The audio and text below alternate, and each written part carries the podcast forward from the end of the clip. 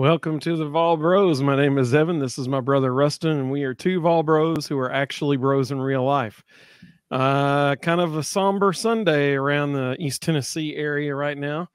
Um, our, I am very excited about tonight though because the comments are already hopping, and I love when y'all talk to us. That's fantastic.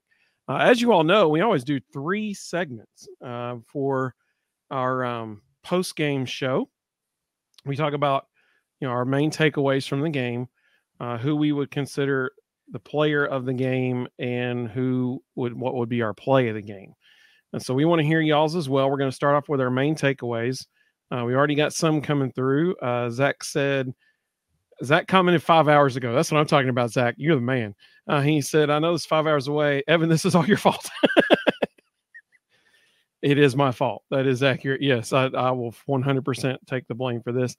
Uh, Zach is now at a party, apparently, a Dolphins Eagles watch party. So, Zach, tell everybody at the party that the Vol welcomes them as well. Uh, let's see. Oreo Puppy Dog said, roll refs roll. we will discuss that as well tonight. Uh, Oreo Puppy Dog said, um, Oh, Mr. Jones is with us. I'm so glad you're with us, Mr. Jones. I'm so glad. Uh, I want to hear your take on this evening. uh, let's see. Uh, so Oreo Puppy Dog brought up some some interesting points here that I'm going to go ahead and star, and we'll come back to those because he actually is going to mention some things that I mentioned. I'm going to mention as well. Tony, welcome, Tony. Great to have you with us. He said, "Enjoy the show, guys. I like Coach Heupel, but he has to punt the dang ball in first and first two fourth down plays. What do y'all think? That is a fantastic uh, point, and we will most certainly talk about that as well. Uh, let's see. Um. Oh, Rebecca. Uh, Rebecca said she's here for the therapy. Rebecca, we're glad you're here too. I actually have a surprise segment planned for this evening that Rustin doesn't know about yet.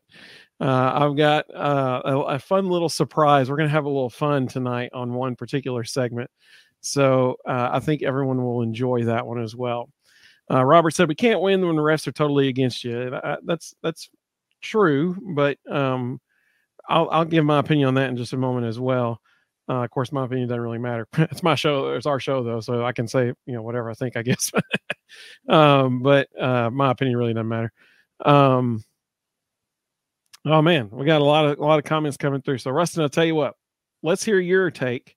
Then I'm going to give my take, and then we're going to start going through these comments, and uh, and then we'll go after that. We'll move on to our, our player and plays and stuff. So, what what did you take away from that game, Rustin? Whew. Um, so I thought we did a really good job in the first half of mixing things up, showing a lot of different looks. Um, I think I counted five different formations and plays in the first half that we've never shown yet this year. Um, so I thought that was I thought that was very positive. Um, whew, um, I I don't want this to sound negative toward Josh Heupel, um, but in the second half, he coached like he was still in the Big Twelve, and and he's got to come to a realization that this is the Southeastern Conference. You punt and you live to play another day, especially when your punter is an absolute weapon, and you know you you don't give good teams short field you take in the first half we did this. We punted when we needed to. We we took we took points when we when we had the opportunity. Um he, he had, i think he learned a valuable lesson yesterday. You you don't you don't gamble in the SEC until you absolutely have to. And um, i think that's fair. when you when you yeah um kudos to alabama um, they did a really good job stuffing the box, um, which is why there were so many designed runs for quarterback. Um, they completely eliminated our three running backs. Our three running backs had 15 more yards rushing than Joe Milton did. Um, combined, the three combined. of them combined. Right. The three of them had 74 yards. Joe Milton had 59. Um, so you know, kudos to Alabama. They they made a determination that Um, you know, they were going to make Joe Milton beat them with his legs, and you know, we took it. That was what they gave us, so we took it. We ran a lot of design quarterback runs. Um, you know, you just can't you can't be overly aggressive in the SEC. It's just not it, it it's not it's not what championship teams do. Championship teams punt, flip the field, give their defense a good opportunity, and live live fight another day. And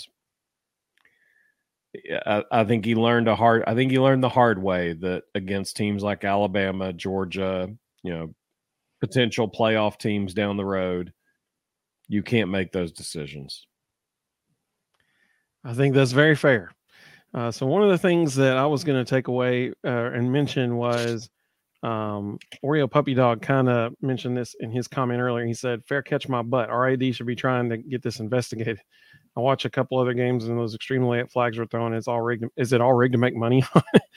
uh, well, if if you're playing in Iowa, potentially, because their whole football team was was betting on their own games. Uh, not the whole football team, I shouldn't say that, but quite a few of them were betting on their own games. Um, I I immediately like like 20 seconds after it happened, I texted Rustin and our dad during the game, and I said, I don't understand why we had to take the ball on the four yard line.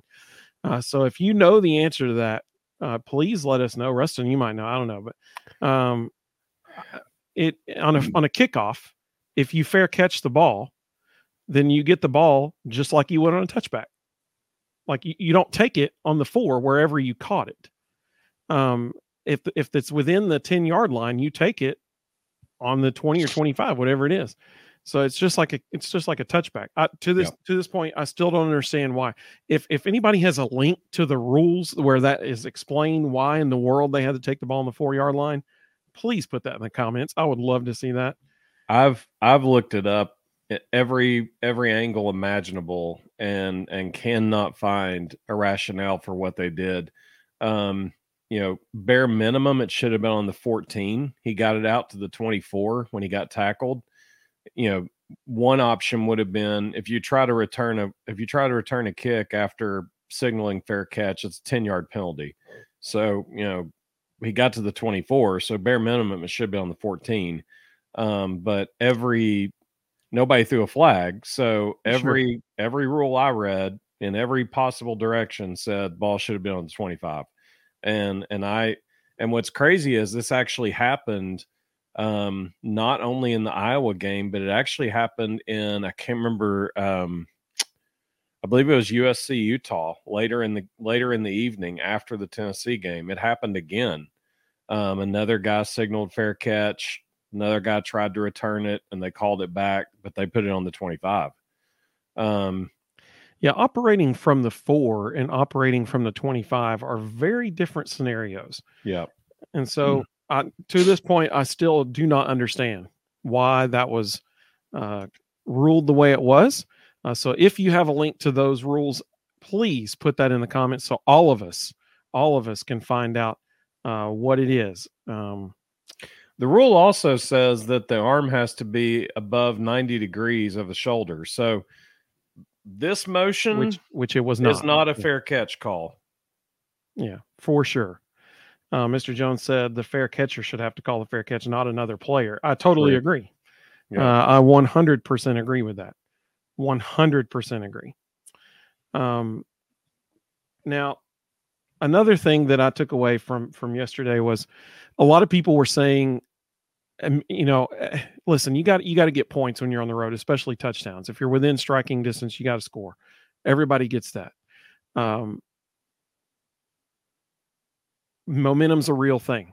Uh, that was one thing that. So Josh Mancuso and, and Todd Blackledge have a podcast called Man Man in Black, Mancuso and Blackledge, and Todd Blackledge on the podcast was talking about momentum, and he said it's a real thing. Like it's a real thing in football. Well, in that first quarter, uh, side note, when have we ever doubled the time of possession of the other team in a quarter? Uh, we more than doubled their time of possession. That was incredible. Um, so we were marching the ball right down the field again. Um, we throw a pass, it's dropped by Dont'e Thornton on the on the three yard line. Uh, we if that had been caught, we got it first and goal from the three. Um, with all the momentum on our side, we can hurry up to the line, maybe catch them off guard for their set, which we did see him run tempo yesterday, some too, which was really nice to see. Um, you know that that was a it was a momentum killer. Uh, Joe was nine for nine at the time, should have been ten for ten. Um, so that was that was really unfortunate that that happened. Um, but what another thing I don't understand is, is people who are saying, "Oh, we should we should have gone for it and tried to get seven points instead of kicking the field goal." Wait a second, you can't say that and also say we should not have gone for it on the over two fourth down tries we tried later on. Um, if we didn't do well on those, which side note, why in the world? And Rustin mentioned this during the game. He texted us and what on the second one, we we bring everyone in and bunch everyone in, in, almost inside the tackle box. I mean, there was no denying what we were about to do. If you're going to do that, at least do like, like eh, you know, Joe takes a step forward, acting like he's going to run in, throws a jump pass to McCallan Castles over the line or something. I don't know. Um, do something other than what it clearly looks like you're going to do. You know, and so that was a, doomed from the start. That play that that was never going to convert. But if we didn't convert those two, then I don't know why we would think we would convert the other ones uh, down near the goal line. Uh, so I agree with Heupel's decision to kick the field goals in the first quarter. You're on the road in Tuscaloosa, get points, get the lead. Um, the two fourth down attempts later on, uh, not not not really confident with those. Um, the one that actually, if you wanted to go back, go back and watch the last punt of the game we uh I think there's six minutes left, I think, and it was fourth and like seven or something like that. And we were down by 14. Well, one of the things of, of one of the benefits of having a rugby style punter is that it buys you time. And as your team runs down the field, he's still looking up the field and he can see running lanes if they're available. Well, I'm telling you what, he could have taken off on that. Go back and watch it. it the the yeah. view is from behind him. He could have taken off and run for 20 yards if he wanted to, straight up the middle of the field, because all the Bama players, two of them were past him already, and all the rest of them had their backs to him, sprinting down the other way, the length of the field. He could he could easily had a first down, and that's when you really needed it the most. So, um, I wish we had punted uh, those those other two times, but if ifs and buts were candy nuts, we'd all have a Merry Christmas. Uh, that's what our dad always used to tell us. so those three things, and I've, I'm I'm going to save my the rest of my my takeaways for my player of the game and my play of the game uh, because the, I can tell, talk about those then. But I'm going to say this very clearly for all the people because I'm going to the next segment is my surprise for Rustin and I'm gonna I'm just telling you right now, I'm gonna trim this out and put it on our channel tomorrow, this one segment as a standalone video because I'm like really excited about it. So um I'm gonna say this now before we start this segment. Referees cannot make up a 27 point run by a team. Bottom line, Alabama came out and put it on us, smacked us in the mouth in the second half. Bottom yeah. line. Uh, referees cannot make up 27 points unanswered. Can't do it.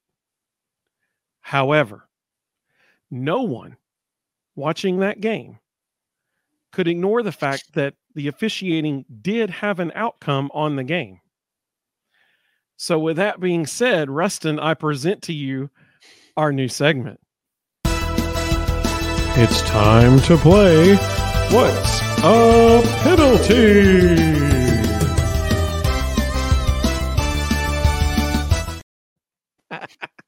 yeah, baby. Are we sending was... this to the home office? we should. It's it's uh, at SEC officiating on Twitter. Yeah. So Rustin, mm. our new game here. What's a penalty? Rustin, I'm going to show you five sets of images. Now, just so you know, if you get this, que- there's one question at the end of these five images, I'm going to ask you, according to SEC officials, professional officials, trained by the greatest conference in the land. Trained is I'm a going- loose term. I'm going to show you these images. And at the end of these five, I would like for you to tell me how many images were actually called penalties or, or actually are penalties based on SEC officials, their determination of the rules. Okay. So, Yep. kind of a, tr- some of them are going to be tricky, Rustin. I'm not kidding. Okay. Uh, so, if you get all of them correctly, you win $5,000 from our sponsor. Me? Well, we don't have one yet, but if they, if when we get one, uh, you will get five thousand dollars from them if you answer this correctly. Okay, slide slide number one. Hang on, I actually this is the last slide. Let me go back and I'm going to put it so you can't see them all. all right, here's slide one. All right, first one. Now, Rustin, some people could claim that the the gentleman in crimson is holding on to the gentleman in white. Some people could claim that. He might just giving him a nice hug because he likes him. Okay. Uh, but it looks like maybe his left hand, this is a simultaneous image, by the way, two different angles. It might be that his left hand is holding on to the back of his shoulder pads. Maybe. Can't tell for sure here. Uh, it might be that his right arm is wrapped around his neck. So this is number one. Looks like it could be a holding call. Maybe not.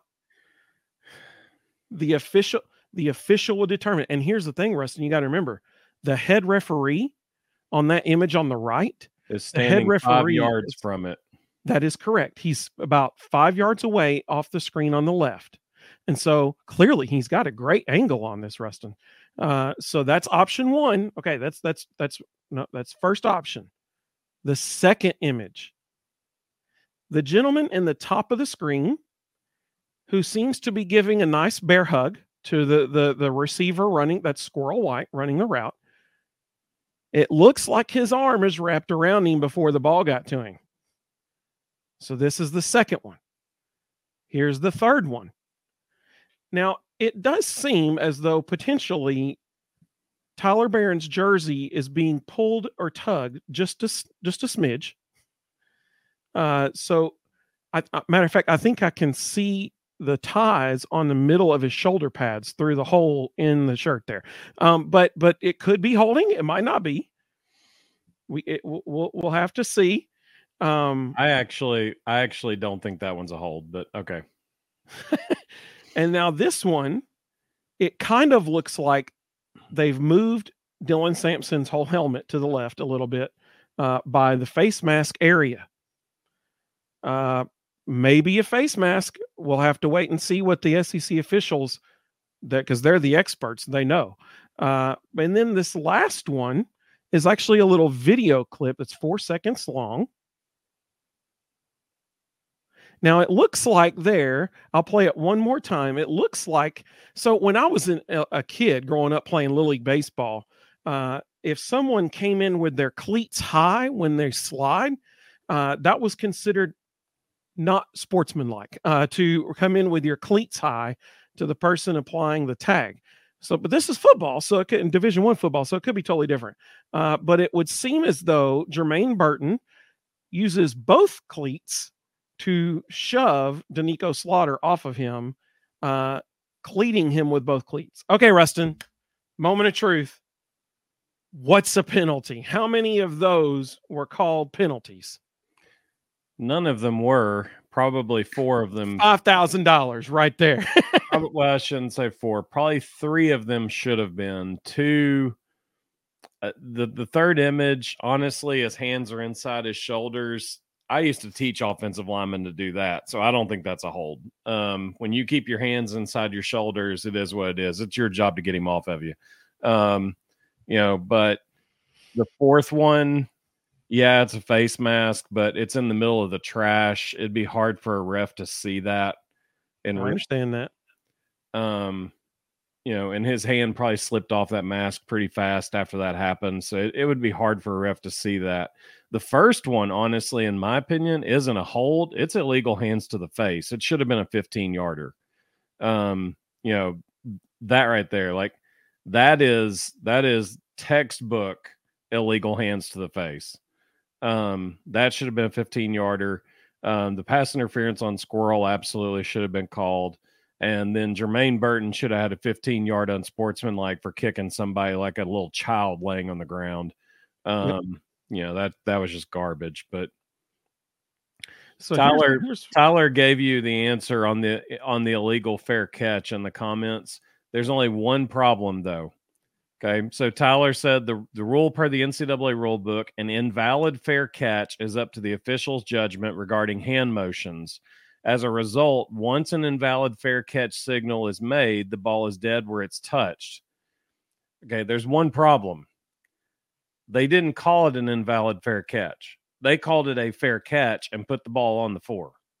So if if you're going to say it's an invalid fair catch, fine, toss the flag, call it, say it's an invalid fair catch. But that's not what they said. Um, so it's you know they they blew it all the way around. It was not, nothing about it was right.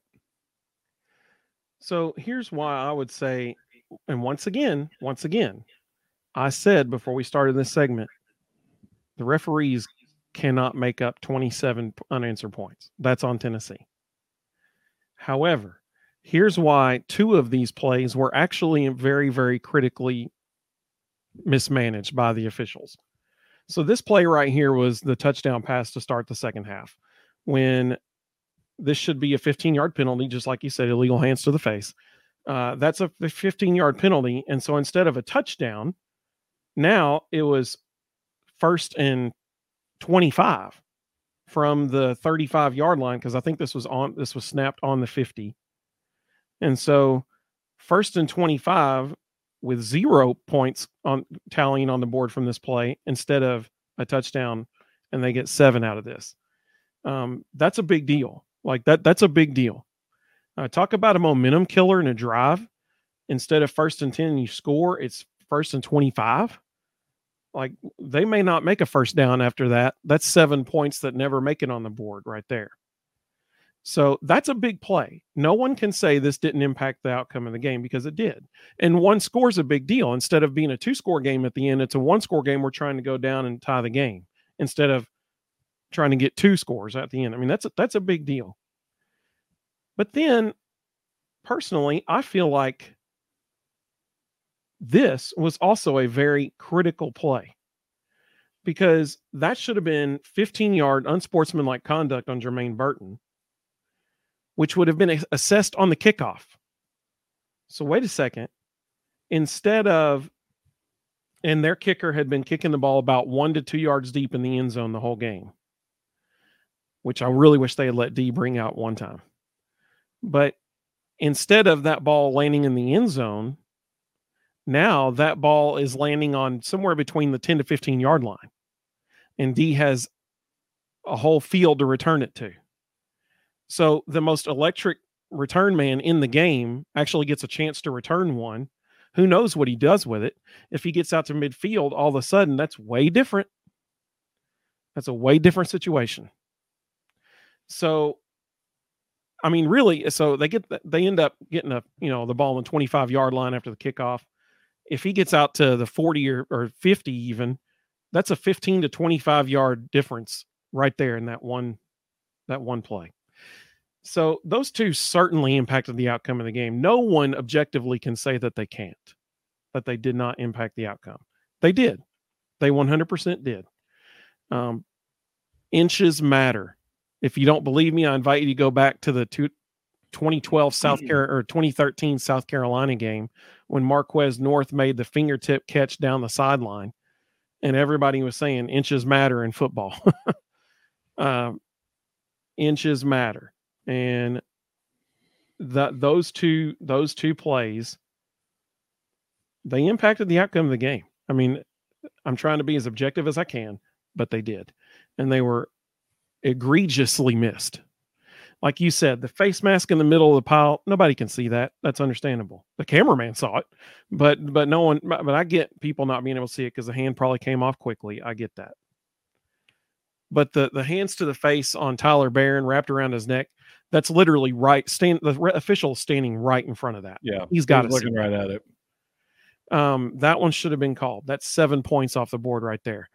That one right there. Every official is looking at Jermaine Burton as he's shoving him off the ground. Everybody saw that. That should be called. Uh, I invite people to remember the fact that uh, Darrell Taylor got a 15 yard unsportsmanlike penalty for just barely dropping uh, Bryce Young. I think it was Bryce Young at the time. Yeah. Uh, just barely even touching him, dropping him. He got 15 yard penalty. Jermaine Burton double cleats somebody and nothing's called. Whoo! So that's my take. Uh, that's my take. Let's let's go back to the comments. So I know we're going to be a little bit behind here, but I'm gonna I'm gonna go through as much as I can here. Uh, Mr. Jones said, "Where was Joe Milton from the first half and the second half?" Well, they took the ball out of his hand. Is what they did. Uh, all of a sudden, instead of throwing quick slants and stuff like that, we'd start throwing more bubble screens, that kind of thing. Um, that that's what happened there.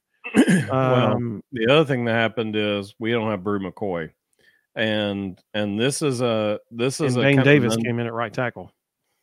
that too, but um, which was weird. I was surprised by that. I'm, I'm curious where Jeremiah Crawford was, but Yeah, me too. um, we are badly missing a go-to receiver. Yep. Um, Ramel Keyton is proving by the week that he's a secondary option. Squirrel White is a complementary receiver. He's not a go-to, and you know we badly need. I don't know if you noticed in the second half they rolled um, Kaleb Webb in there quite a bit in Bruce's spot because they're trying to create some kind of a big target. Um, and it just we we badly need somebody to step up and become the guy because right now we've got a lot of complementary pieces and nobody who's an alpha. I hear you on that one. Um, aftermath, Chris said, lining up on fourth and inches and shotgun with a six foot five, 135 pound quarterback is one of the stupidest plays in the game. It was it was dumb, and it almost made me wonder what we were afraid of. Like, I mean, there's only one reason you don't go quarterback sneak right there, and it's we don't think we can move them. I mean, that that's really what Yeah. it comes down to. Um, you know, I would have loved to I would have loved to have heard what Cooper Mays was saying as they were lining up. Because, you know, he's a competitor and I bet he was going, just get him underneath me and let's go. Um, you know, so it it was a terrible call. I mean, there's no other there's no other thing to say about it. It was a terrible call. Um, you know, and hope he learned from it. Uh, Kelly said the lost stings, but we have come a long way in a short time. No doubt about it. You're Oh. exactly right. Night I and day. mean, the fact that we're sitting here talking about we should have beat Alabama is totally different from just two years ago. So uh, you're exactly right. Uh, Per, good perspective, Kelly. Good perspective. Um, let's see. Uh, Kelly said, you know, Coach Heupel got Saban. He still got some growing to do. Uh, yeah, I mean, we got out coached in the second half. There is no no arguing that. Um, that's that's what happened. Um,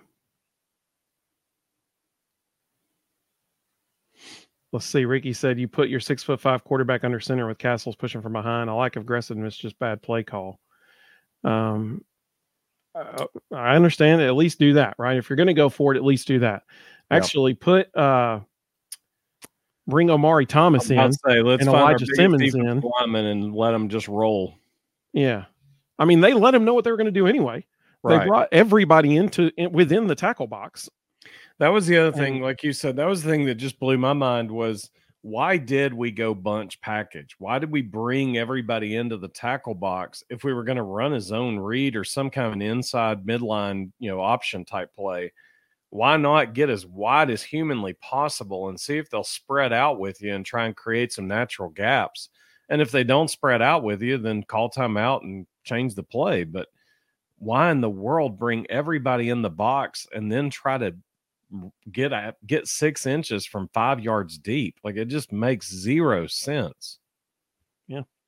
So, so Mr. Jones said this. He said Joe Milton also had negative 33 sack yards. Here, here's my take on this thing, though. So, unlike in the NFL, sack yards count negatively against your rushing yards, and Joe was still our like our leading rusher, I think. Yes, he was second leading 59 rusher. yards. Yeah. Um, only one of those was Joe's fault, in my opinion. When he was back, it was the the, the deepest one. When he was back pulling the back pedal and trying to get away from, he should have just gotten rid of the ball at some point. Yeah. Um, but the rest of them, I mean, getting hit from his blind side, I, I can't put that on him. Oh, that was Um, horrible by John Campbell. That was John Yeah. Campbell's worst rep as a Tennessee ball. Period. Like you go back and watch that. John Campbell got bum rushed, and instead of finding some way to get a body on that dude, he just let him bounce off of him and run right past him. Um, that was horrendous. That was 100% on John Campbell. Uh, Oreo Puppy Dog said, I don't mind losing, and coach was trying to win, but I don't like getting it taken away either. I never complain about refs, but you can't hold every play and no, without any penalties thrown. Yeah, I mean, I totally agree. Uh, I totally agree. Um, hey, Tony, we appreciate that. Tony said, I like y'all show better than the other YouTubers. Y'all let us voice our opinions, even if you disagree. I appreciate that. Um, thank you very much. That, we, we try to be a, a place for everybody. so I appreciate that very, very much. Uh, let's see here. Uh, oh, when we were talking about people betting on their own teams, Mr. Jones mentioned Alabama baseball. They actually did that exact. Their head coach did that exact thing, and he's right. They sure did. Form- former head coach. He no longer is Um, employed. That's true. Yes. Uh, Tyler said, I don't care if you're Sisters of the Poor or the University of Tennessee. I do not understand lining up in the shotgun on a fourth and a yard or less. It will never make sense to me. Nope. Um, I think that is totally, totally fair. Um, whoa, I did not know this. Uh, Tony, uh, thank you for saying this. Tony said Brent Hubbs said tonight the fair catch call was on an up back, which was T-Lander, for just pointing up at the ball. Terrible call. Very interesting. I did not know that. I'm gonna have to go back and watch the play now. Either Um, way, either way, that's not what they called. They didn't call invar- invalid fair catch. They called fair catch. Okay. Right. Well, yeah, that's what he's saying. So even if they, even if it was on, if T-Lander motioned for it, they still should have got the ball to 25. No, there he's saying T-Lander was the invalid fair catch. But it's again, they they just butchered the whole thing. They they blew every every bit of it. So Mr. Jones said Joe had zero runs in the third Oh, quarter. What I- Mr. Jones. I was waiting for Evan to get to this one. You're gonna have to do your homework.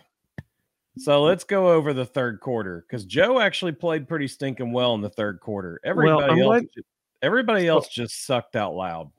I'm I'm curious how many plays Tennessee actually ran in the third Ten. quarter on offense. Let me let me unpack them for you. So we got the ball at the 14-13 mark in the third quarter. We ran Jaylen Wright three times for a total of eight yards and then had to punt. Okay. All of those were designed runs. They were not zone reads. Joe did not have the option to keep the ball. Then we got the ball back at the 833 mark. On play one, Joe takes a three yard sack. On play two, Joe runs the ball 16 yards for a first down. So that was a design run. It was a it was a sprint draw. So sorry, Mr. Jones, you got to do your homework. Um, then after the first down, on the first play from scrimmage, um, we tried to go deep to Kaleb Webb. Kool Aid McKinstry broke it up. On play two, we completed a ball to Dylan Sampson for one yard. And then on play three, on third and nine, we hit Ramel Keyton for an eight yard gain, but he got tackled short of the sticks. And then we had the infamous fourth and inches that we were just discussing. Then we got the ball back again with three and a half minutes left. And on the first play, we tried to run Squirrel White, didn't work. On the second play, we tried to throw it to Squirrel White and only completed it for one yard. On the uh, there was a penalty, and so then um, we tried to run Jaylen Wright. He got a four yard gain.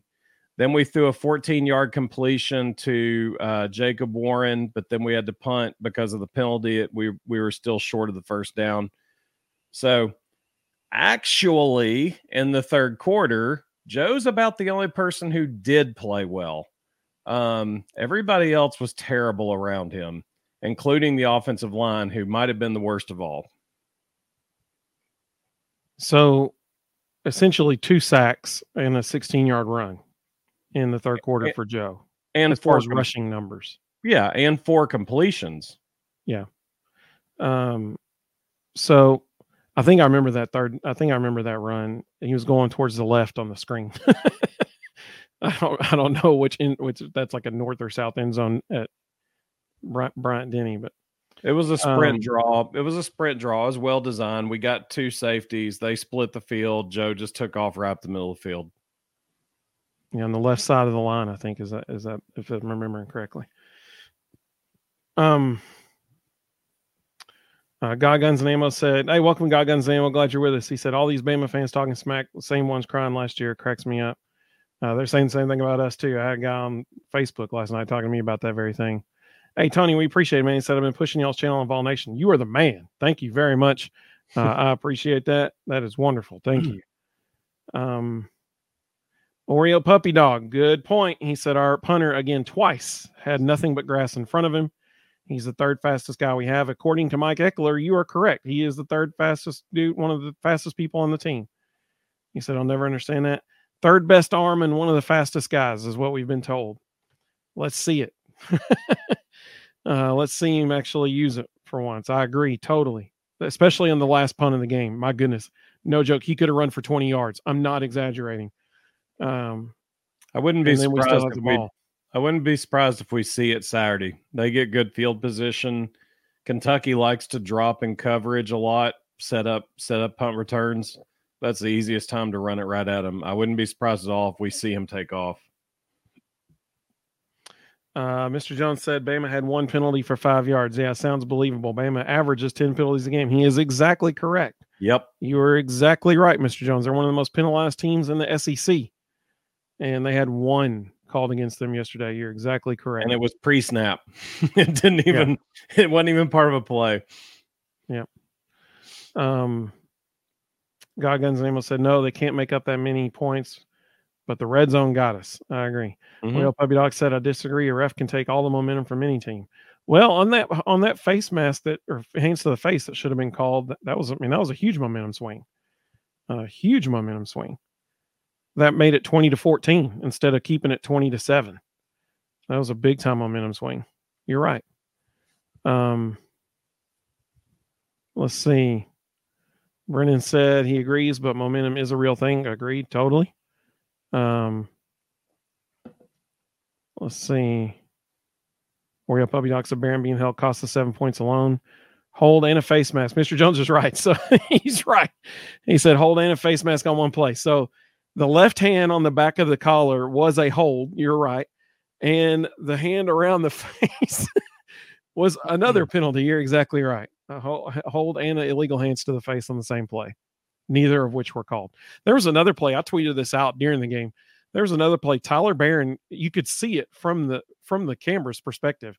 He busted through the middle of the line. He got held, and then before right before he could sack Milroe, the center shoved him in the back to make sure he didn't get the, to sack Milroe. So he got held by the center, got through that. You can see his jersey being pulled and tugged away and then got shoved in the back, all in the same play. So a holding call and a block in the back call against the same guy in the same play, neither of which were called. Unbelievable. Um, aftermath, Chris said, Bama outplayed us, no doubt, but the refs uh, tied our hands. We couldn't even touch a receiver without a flag, but McKinstry can hold Webb's arm down to decide the whole run without a flag. Very valid point. You're exactly right. I agree. Um, I will um, say this though. Kaleb Webb, Kaleb Webb, um, Kaleb Webb outweighs Kool Aid McKinstry by about 30 pounds. So, yeah, he's getting his arm held down, but that dude needs to be a man and jack him off. Like he he's got to get him off of him. And and what that means is when you're when you're running and the dude's holding you, It's called a jack. You take your arm and you rip down through and get his hand off, and and it it will it will eliminate him or make it obvious that he's holding you. And and he just he just runs with him. He just lets him he just lets him manhandle him all the way up the sideline and and he's gotta he's gotta be more physical and that's that's why they put him in, the second half. They were trying to get him to be physical because they're missing Bru McCoy and and he just he's just running with them he's not he's not using his physicality or his body size at all. I had hoped Dont'e Thornton would move out there and become that guy but good night he can't catch a cold. So you know he's he's not even an option at this point. Yeah Evan Myrick said, "Coming, welcome, Evan. Good to have you with us, buddy." He said, uh, "Coming from a Bama fan, Burton's a thug." his track record against Tennessee the last two years has not been stellar. I'll put it that way. His, he punched his a girl in the record. face after the game last year, and then he double cleated Doneiko Slaughter yesterday. His track record in everything has never been good. That's why he's not at Georgia anymore. He he can't stay out of trouble. Uh, same guy that I was talking about on Facebook last night. He told me, he goes, "Trust me, man. Coming from a Bama fan, we want Burton to calm down." uh, he said he he could get called every single game for something unnecessary roughness. Yeah, I was like, well. Uh, Tony makes a good point. So Rustin and I and our dad actually texted this very thing during the game. They called defensive holding on Judy Lawley and gave back, which was on third and ten, by the way. That was a huge, huge call in the game. Um, they called that, and I mean, you could see it pulled on his jersey a little bit. It was, but they didn't call anything of what yeah. we just showed on the screen. It was minuscule compared to the amount of contact that was happening in that in that whole game. Like the fact that they picked that to throw a flag on was just mind-boggling. There, there were so many other things that were so much worse. Even so, even at the near the end of the game, uh, Jermaine Burton catches a ball going out of bounds, and he's bobbling it as he goes out of bounds and they called it a completion and they stopped the clock. When we went out of bounds, they kept the clock running under two minutes, by the way. So it should have stopped, but they didn't. Um, Jermaine Burton catches one going out of bounds, bobbling it. They call it a completion and they stop the clock. you can't make this stuff up, man. You can't make it up. Uh, Dester, welcome, Dester. Good to have you with us, buddy. He said SEC refs make up the rules as they go. Really sad. Yep, absolutely. Seems that way, doesn't it? It's um, what's sad is it's not like we're sitting here complaining about it, but again, go watch any other SEC game on Saturday. They're just bad. Like it doesn't matter what crew it is, it doesn't matter what game it is. They cannot do anything well. It's it's unbelievable. The Arkansas Mississippi State game was an absolute dumpster fire, but the refs didn't help things. Like it, they were just as bad as the players were. And John, hey, welcome, John. Good to have you, buddy. He makes a good point. He said, start of the second half momentum shift was wild. I could feel it in my living room watching it. I totally agree, 100% agree. And unfortunately, that was aided by the no call of the illegal hands to the face and the hold on Tyler Baron in the same play where the dude had him wrapped literally around his neck in a chokehold almost. Um, uh, the clothesline him, no call. And that helped that momentum swing. It sure did. I totally agree. James, welcome, James. Unfortunately, you're mistaken, buddy. Um, James said, typical Tennessee, blame the officiating for Bama kicking their butts. LOL. See, James, I hate that for you, big guy. Um, I wish you had been here right before you made that comment uh, on the air twice already. I actually three, maybe three, three or times. four times. I said that of officials cannot make up 27 unanswered points. And I gave credit to Alabama for coming out and smacking us in the mouth in the second half. So, uh, appreciate you watching. Thank you very much. You are welcome here anytime. Uh, however, your comment is exactly what I said right before we started. I said, just so people don't say this, and then you said it anyway. So I'm guessing you didn't. You you must have joined us late. Um, so welcome. I'm glad you're with us. That is fantastic. We've had Bama fans, we've had Georgia fans on here, uh, Missouri, Missouri. Yeah. Hey, so hey, kudos to Mississippi State. We said yeah. four and eight. It's probably going to be five and seven. So we yep. stand corrected. You you are one game better, one upset of a bad team better than we originally thought. Congratulations. Yep. And Sam, we have correctly predicted every single game of theirs until yesterday. um, and so Sam Pittman is now squarely on the hot seat. Uh, Brennan, good to have you, Brennan. Welcome to. I'm glad you're here, man. Uh, he said, "What do y'all think about the under two minutes out of bounds in the first half and the clock now?" So, oh, that's what I. Yeah, I'm glad you said that. I just talked about that. Sorry, I didn't see your comment before. Uh, you're right. They said that uh, the, the, official was man. He didn't even hesitate. He was saying, "Nope, keep winding that clock immediately," even yeah. though he's going out of bounds. And I'm like, he's. They said he, you know, they stopped his forward progress in bounds. Whatever. I don't. I don't buy it. Um, well, regardless, what you just said matters, and and I think this was important. You know, there are tons of coaches up in that box whose sole job is to watch the spot, watch the referees give everybody on the sidelines awareness of what's being called. And and that happened on the opposite sideline. So Josh Heupel and everybody on that sideline can't really see the other sideline well. So they didn't see the ref wind the clock. And you know, somebody in that booth should have been screaming because the ref did do it immediately. He didn't call him out of bounds. He immediately waved that it was going to keep rolling. Somebody in the box should have been screaming in that headset, "Hey, it's in, it's in. We're we're live. Call timeout." Absolutely. So that is 100% on the on the coaches in the press box and no one else. Uh let's see here. JL, welcome buddy. Good to have you with us. He greeted James. That's very nice. Um welcome James. We are glad you're with us. Absolutely. The Vol Bros is a place for everyone. uh let's see. John said, "Oh, thank you, John. Thank you, John. Thank you. I'm so glad you said this because I'd forgotten to say it. He said also on one of the fourth down plays, it was actually third down when they missed the spot so bad. Yeah. They said if you're going to review that play for the spot of the ball, it literally was inches, not a full yard off the line of game. The rest have to be better. So here's my thing. I'm so glad you said this, John. And when they reviewed it, I was like, what in the world just happened?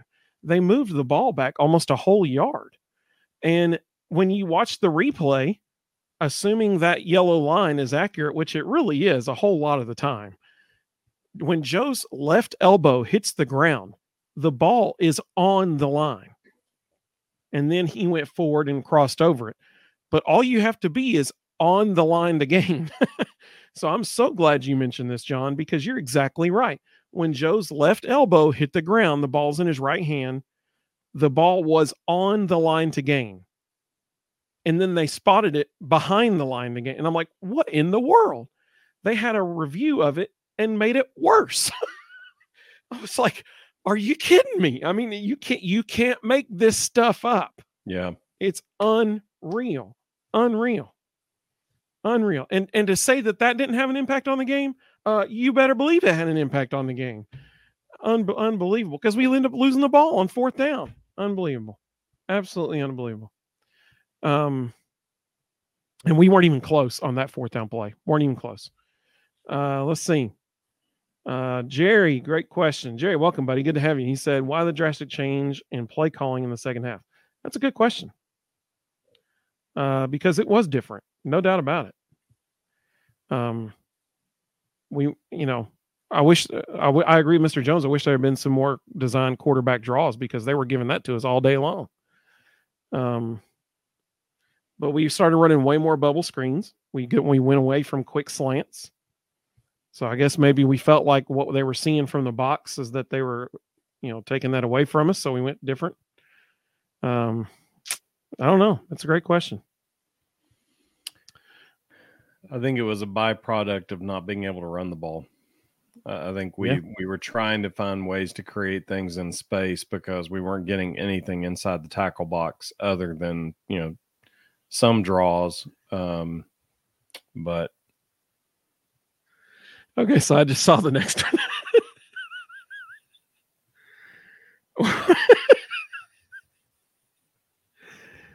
so Oreo Puppy Dog said, I was coaching one time and had the terrible ref trying to throw the game. I called time and told three players to blatantly hit the ref. They couldn't prove it, and the game was called fair afterwards. Oh man, that's great. Um, okay, so just to, just as a, a, a, cover our own tail move, the Volbros do not endorse uh, poor treatment of any officials uh, anywhere in the in the world. um, let's see, Andrew. Welcome, Andrew. Good to have you with us, buddy. He said, "What I understand is T-Lander called the fair catch, not the person catches it, catching it, which makes the ball dead at the catch. If that's correct and the rule, the rule needs to change." Yeah, it, yeah, no doubt. Um, I don't know how that becomes an invalid fair catch. It should be whoever catches the ball should have to call the fair catch. But um, I get they're trying to protect you know players from decoying other people and that kind of stuff. But that's just part of the game, in my opinion. Um,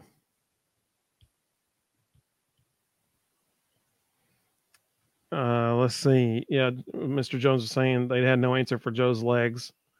Uh, and like I said, the coaches took it took it away from him a little bit there. We we should have had more in the second half. I agree. The ones that we did have were beneficial. They helped.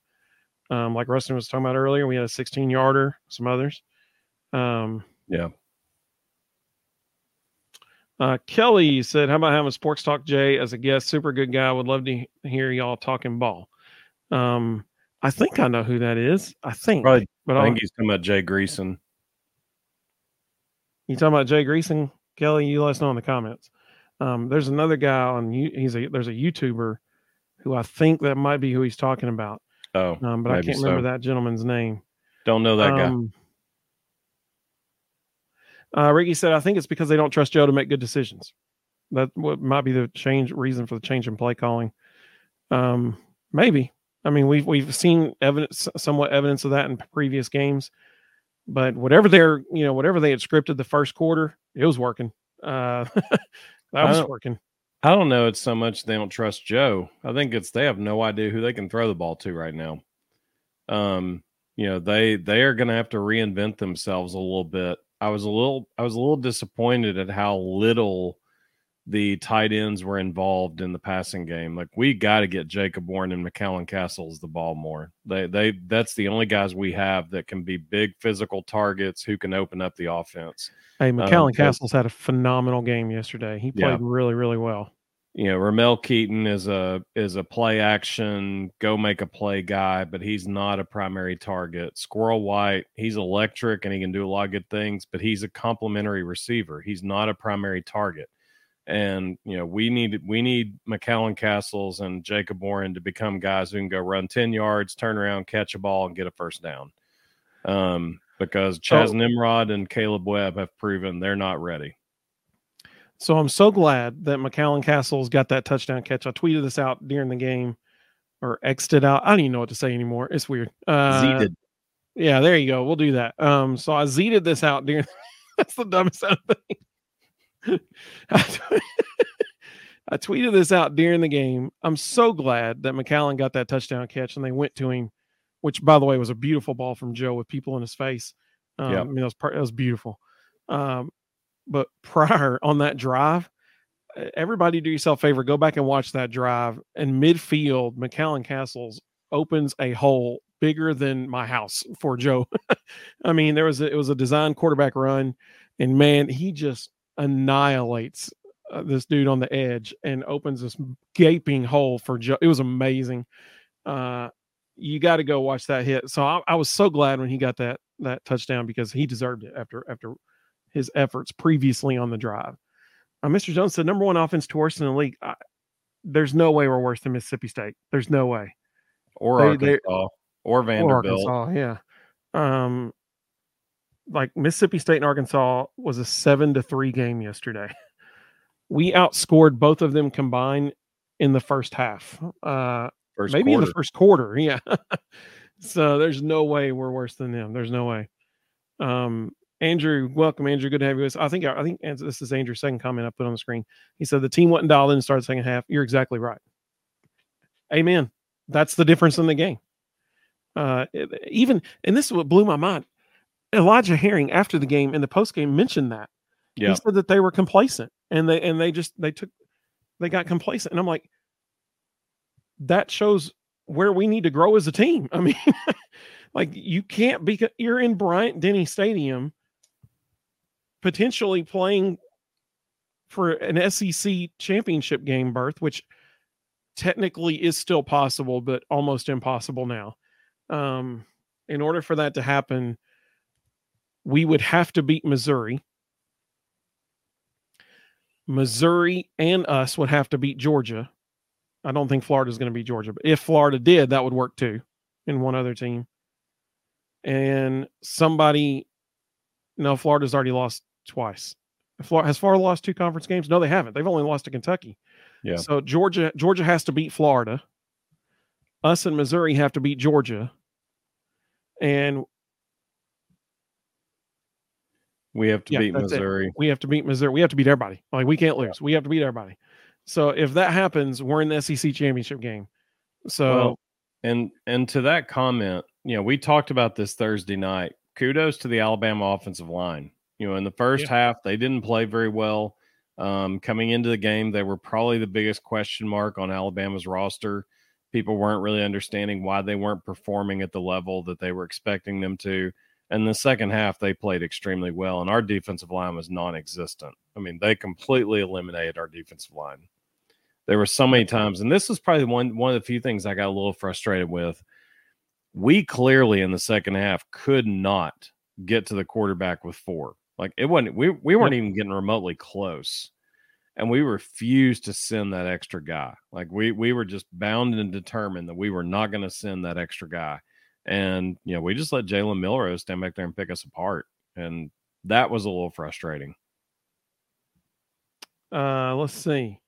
Uh, Mr. Jones said the strip fumble scoop and score was a backbreaker. I totally Yep. agree, one hundred percent. And and once again, uh, that that's a difference from last year to this year, because last year they didn't have a you know a sack fumble. They just we just dropped the handoff and they picked it up and went in and scored. And last year after the game on our reaction show, we mentioned that we talked about that. We said the difference between the team we saw last year and every team we had seen for the previous 15 years was when Alabama got that scoop and score last year off the botched handoff. Previous teams would have folded and they've been like, ah. But last year, from Hendon's leadership, the coaching staff's leadership, they were like, all right, well, we'll go score again. And they went right back down the field. Yeah. Um, so you know that was that's a difference from last year this year, no doubt. Uh, Jerry said best show so far. Hey, I appreciate that, Jerry, very much. Welcome, buddy. Rags and Fitness, welcome. I'm so glad you're here. I will not be putting your comment on the screen because I can't even say those words. So, um, uh, at 9:33, he made that comment, uh, which was 25 minutes ago, so I'm a little behind. Um, but but we appreciate you joining us. Uh, we just won't have anything to do with RTR on our show, and I kind of even feel bad that I said the initials. Um, let's see. Uh, he said "Go Vols." That's what Rags and Fitness said. That's that's what he meant to say there, or she. I don't know. Rags and Fitness might be a lady. Uh, if so, you're welcome to you as well. Um, let's see. God Guns and Ammo. I think if Joe can dial it in like he did the first half for the rest of the games left on the schedule, be a hard team to deal with. No doubt. I mean, man, we're going to kick Kentucky's tail this weekend, so uh, that'll be fun to watch. Um, uh, no, no doubt. Uh, Zach said Joe played his tail off. No one should be saying anything bad about him. I get it. Uh, He was about the only one. He Yep. he did not have a whole lot of help. Yep. Uh, let's see. Doug, welcome, Doug. Good to have you, buddy. He said, Hey, Rustin Evan, what adjustments did Bama's offense make that helped them move the ball better against us? I think it was what I was just saying. Their offensive line in the second half answered the bell. I mean, we Yeah, we sure had did. zero pressure, and and even running the ball it wasn't just passing the ball. Like they were opening up some huge holes, and our defensive line. I mean, it. We have a really good defensive line. Don't misunderstand what I'm saying. Our defensive line does a good job, but they got absolutely manhandled in the second half. Like they were not engaged at all. They were getting beat on every down. It was bad. Like First play not- of the half showed that. they are they are not going to want to be in a film room with Rodney Garner this week because he no, they are not. he ain't going to be happy. Yep. Uh, Kevin, welcome. Kevin, good to have you, buddy. He said play calling was a massive difference in the second half, but the refs are absolutely atrocious in the second half. From the blatant headlock on the first touchdown of the half to multiple PIs in the end zone, it was clear they wanted Bama to win. People had people had so much money on UT last night. Vegas made the call. that was pretty good. I like that. Uh, let's see. Okay, Tony, good call, Tony. So everybody listen to what Tony had to say. He said we should go back and watch Rocky Top Rewind tonight. That is VolQuest uh, Sunday night podcast that they do each week. Um, Brent Hubbs talks about the fair catch. Yeah, everybody should go watch that after the Vol Bros for sure. uh, let's see. Um, Tony asked the same question tonight on VolQuest about Jackson Ross having the okay to run it if open. They said he doesn't. So thank you, Tony. We appreciate this. This answers our question. So Tony asked the VolQuest guys tonight on their on their show, and they told him that they do not have the he does not have the green light to run it. Coach has to call which, it. Which makes total sense because the dude's literally never played football before this year. Like he has no idea what's going on out there. Um, they're teaching him football as he goes. He's a rugby player that's learning how to play football. And and even he on the preseason interview, he even said when he got here, he had no idea what any of the rules were. So, you know, it, that's not a guy you're going to give the green light to take off whenever he feels like it. um, Mr. Jones, uh, uh, so yeah, you're. I, I, thought about that. I might have to clip part of the show out there. oh, uh, I, I used the wrong phrase, didn't I? Uh, yeah, a little bit. Well, I right. used the coaching phrase. All right, so so just understand. Sometimes in coaching, there's phrases that are used that might not be might not be PG, but it's it's the phrase that's used, and it is what it is. So. Uh, the only 10 you see said, I've been listening the whole time. Welcome. We're glad you're here. She's great. Uh, she said the rest were unfair the first half as well, but we were overcoming it with play calling and effort. Halftime adjustments, play calling cost us that game. Uh, yeah, I totally agree. Um, I was, I was okay. If I'm being honest, I was actually surprised that they didn't overturn Squirrel's catch in the touchdown. Yeah. Like it was 100% a catch. They were trying. They looked at it forever. They were trying. Yeah, as soon as it went to, re- yeah, as soon as it went to a review, I was like, oh man. so I was really, I was really ha- surprised and happy that they didn't overturn it because it was 100% a catch. Even Gary Danielson was saying that on the which which okay, my favorite Gary call of the night was um uh oh hang on, I gotta plug my, my laptop in, which I have my power cord tonight. I have it. I got plugging in.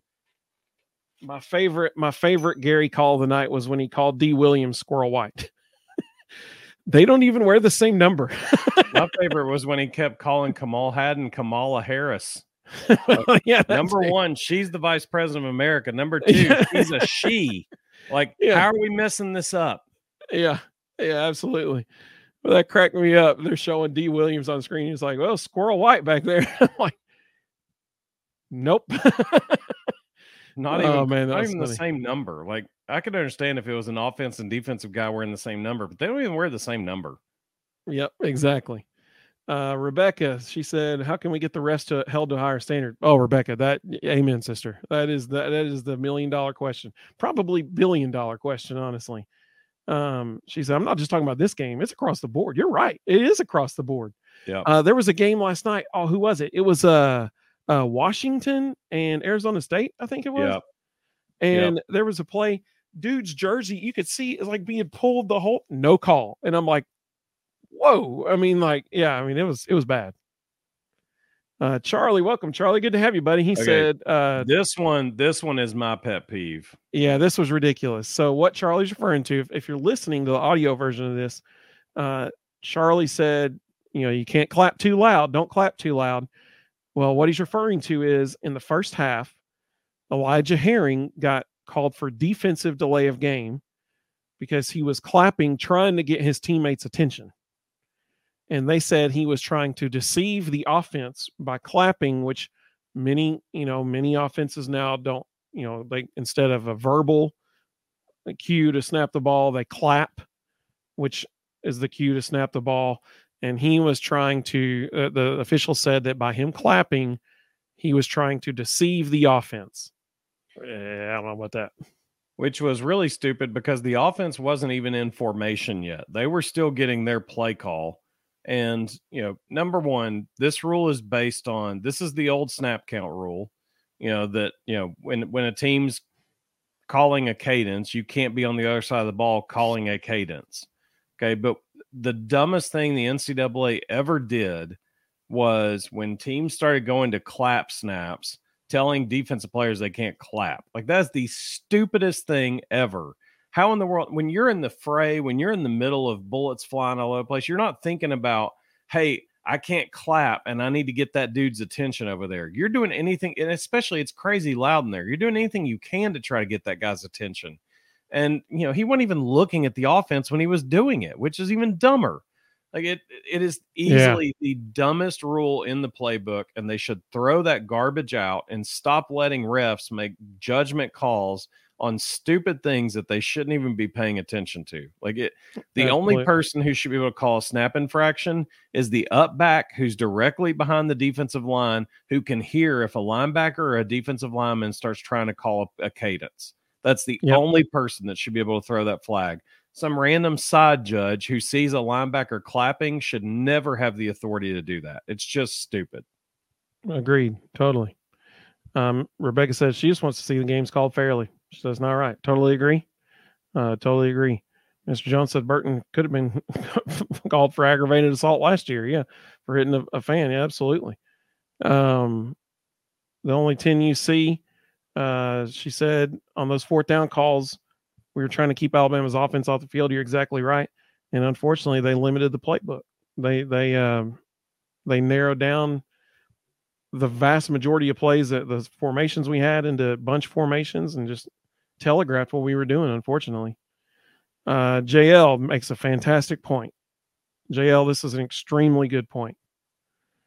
He said the officials were hot garbage and certainly affected the momentum, but we crumbled under the pressure. You are exactly right, JL. You're exactly right. Mm-hmm. Um, Absolutely. Tony, Tony's right. Uh, Tony said Bama fans have been blaming the refs for the past year since we won last year. Pot calling the kettle black. That's exactly right. I had Bama fans tell, talking to me last night about last year's game and the officials last year, still saying that that Prince, Prince Princeton fan, pass interference wasn't really pass interference. And I'm like, what in the world? Unreal. Um. Uh, let's see. Uh, JL said, you know, the fact that Alabama led the league in penalties per game and had 15 against Texas last year, it wasn't a ref problem. It was a them problem. Yeah, that's right. Um, oh, Ricky, dadgummit. uh, Ricky. So Ricky just saw this tweet. I saw it yesterday.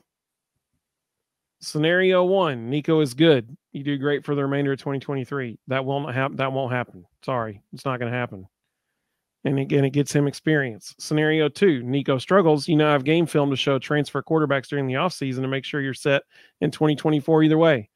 Scenario three, you play Joe and go into 2024 blind. Okay, here's my here's my problem with this tweet. Um, uh, thank you, Ricky, for sharing it. Um, here's here's my problem with this tweet. If Nico struggles, we're banking our future on the guy. Like yeah. uh, like that's that's uh, we're, we're stockpiling five star quarterbacks, getting them years of, of experience under their belt before they're the guy. That's what we're doing the way it should be done. That's what we're doing. And they're not going into 2024 blind. Nico's taking tons of reps in practice. Uh, he'll be the guy all off season. They're not going into the season blind. So I saw that tweet yesterday too. Um, what's that dude for on three? JD PicKell is that his name? Something like that. I don't remember his name. Um, he's blonde headed guy. Somebody can let me know in the comments. Um, he he had a, a thing about this very thing today. He was talking about how it is not time for Nico yet. Uh, Tennessee can still go ten and two. Tennessee can still make a potentially a New Year's Six bowl game. I don't think it'll happen. I think Ole Miss might beat us out for a spot in a New Year's Six bowl game. Um, but I don't know. Lane Lane can be Lane late in the season. That's true. Um, so Tennessee can still finish second, at least second in the East. Tennessee can still win the East. Like that is still a possibility. So it is not Nico time yet, in my opinion. I would say my response to this and the very next comment are one and the same. The next one says they need to start working Nathan Leacock in. He's a burner. Okay. Yeah, he may be. But here's the thing Josh Heupel gets paid to win. He doesn't get paid to play the older guys. He doesn't get paid to make decisions based on who he likes more than somebody else. He gets paid to win. And everywhere he's been, there is no greater competitor on the field than Josh Heupel. That that dude shows up to compete. He wants to win that. at all costs. Okay. The fact that this coaching staff determined before the season started that Nathan Leacock was going to redshirt, and the fact that Nico has played sparingly should be all anyone needs to know about whether or not those guys should ever get a chance in the game this year. This, this coaching staff, their entire livelihood rests on wins and losses. So they're going to put the 11 guys out there that they know are going to give them the best chance to win. And they're basing that on watching every day in practice and knowing exactly what guys can do versus what they can't do and honestly, that was one of the reasons that Chas Nimrod didn't play in the second half. He's proven that he can't be physical on a tough, de- tough defensive back. So they gave Kaleb Webb a shot. Unfortunately, he proved he's every bit as non-physical as Chas Nimrod is. So I wouldn't be shocked at all if we see a little bit of um, Jacob Warren in that position this upcoming week because they've got to find guys that are going to go out there and play at a level capable – of helping them win. And they're not building for the future. They're winning right now. They could not care less about the future. They care about what is happening today because all of their contracts are based on wins and losses right now. Yeah, the the idea of just calling it, phoning it in the rest of the season just to try to prepare for next year. Listen, the, the we're losing like 18 seniors if if the time is to win is now, it is now. It is not next year. Uh, we got to win now. Our our entire defensive secondary almost is going to be gone next year. like we we we have to win now. Uh, there's no doubt about that. Uh, Brent, I just saw a comment from Brent on Twitter. Brent, thanks for watching, man. We appreciate you sharing it too. Uh, you'll have to. He said that the kicker was trying to take some off to keep it away from D. Brent, tell me which one you're talking about, if you don't mind, buddy, on Twitter. I'm, I got you on here now. Uh, let's see. Big Vol Daddy's with us. hey, Big Vol Daddy, hope your surgery went well, man. Uh, he said, so is it time to fire Heupel yet? Just kidding. Uh, that's a good one. Yep. Uh, that's a good one. Um, the only 10 you see said there were a couple times receivers and tight ends were open and Milton didn't see him. That maybe just hesitant. Yeah, there was one for sure I can think of that. Uh, I think it was Kaleb Webb. Uh, he ran a go route down the left sideline. Um, Joe threw an in route instead of looking at him, and he was he was five steps past Kool Aid McKinstry because Kool Aid was watching Joe and saw where Joe's eyes went, and um, yep, uh, he was wide. Kaleb was wide open. He might be still be running if they throw him the ball. Um, I agree. Uh, the only thing you see said, "I'm actually proud of how he handled a hostile environment against a more talented roster." Uh, I totally agree. That, like that's a good point. Like Bama's supposed to win the game. They they are far and away uh, by stars. They have more talent. Vegas uh, had them by that, what nine, ten points. Yeah, and the fact that we should have won is is very complimentary to our coaching staff. Um, she said Alabama better enjoy this win as much as they can because their time's slipping away. Um, you know that I agree that the way they came out and handled the first quarter was incredible. I mean, it was absolutely incredible. Uh, let's see. Tony, appreciate you, Tony. You said, please keep show just you two. Don't invite other YouTubers on. Your show's better. We appreciate that, man. Um, oh, Benjamin, great question. Great question. But welcome, Benjamin. Good to have you with us, bud. He said, Has anyone been more disappointing this season than Dont'e Thornton? He's teetering on JJ mm. Peterson status.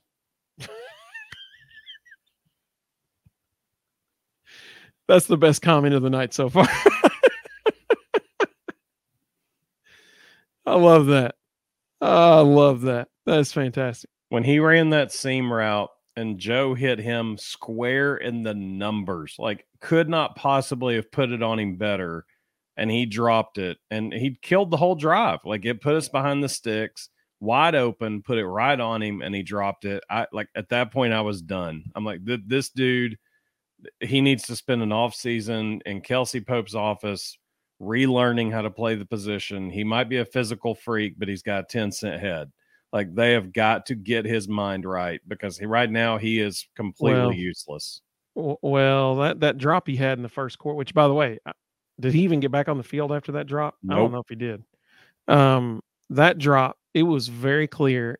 He saw that dude out of the corner of his eye coming at him, and he was and it took his attention away from the ball, no doubt about but, it. but that's but that's mental. That's a problem. Yeah. You're you're running a you're running a seam route. There's going to be defenders around you. You got to catch Yep. the freaking ball, especially when he hits you square in the numbers with it. I mean, it was Yeah. the easiest catch of his life. Bru would have caught it.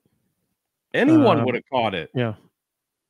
Like it wouldn't have mattered. McCallan Castles, Jacob Warren, it wouldn't matter who was running the route. They all would have caught it.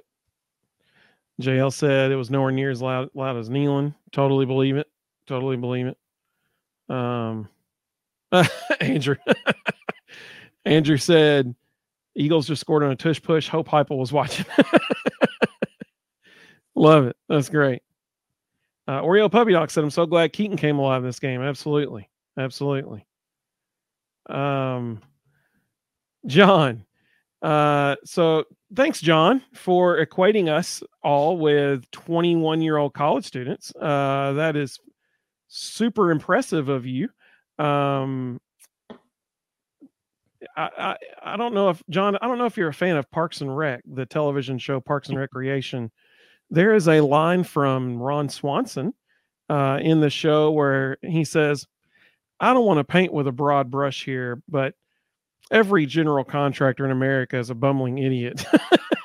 uh, you know, somewhat of a stereotypical uh, take on contractors by Ron, which Ron is hilarious, but that you know the, that's the point of that comment is it's so you know wrong you don't stereotype everybody in America like that. Uh, so thanks, John, uh, for stereotyping our entire fan base. Uh, that's awesome. We appreciate you so much.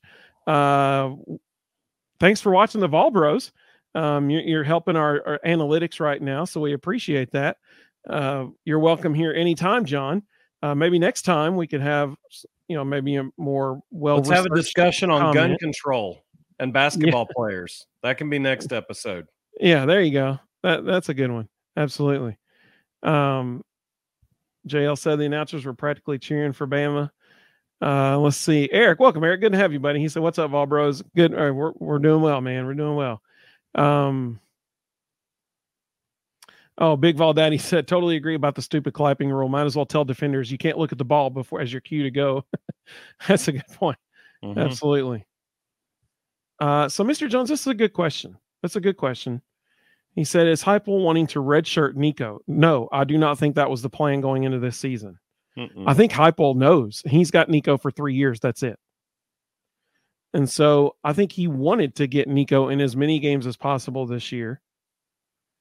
But the way it's played out, I mean, he's going to get in against UConn. You got to imagine he'll get in against Vandy. If that's the case, I think that's only four games. So in, Yeah. in theory, he could redshirt if he wanted to. Uh, let's see. Hey, Big Vol Daddy, we appreciate that. He says he's been telling people about us ever since he came across us. I appreciate that, man, so much. That's awesome. Uh, let's see. Mr. Jones. He said we lost the Joe minimum. uh, ooh, yes, Randy. We mentioned this earlier. Randy, good to have you, buddy.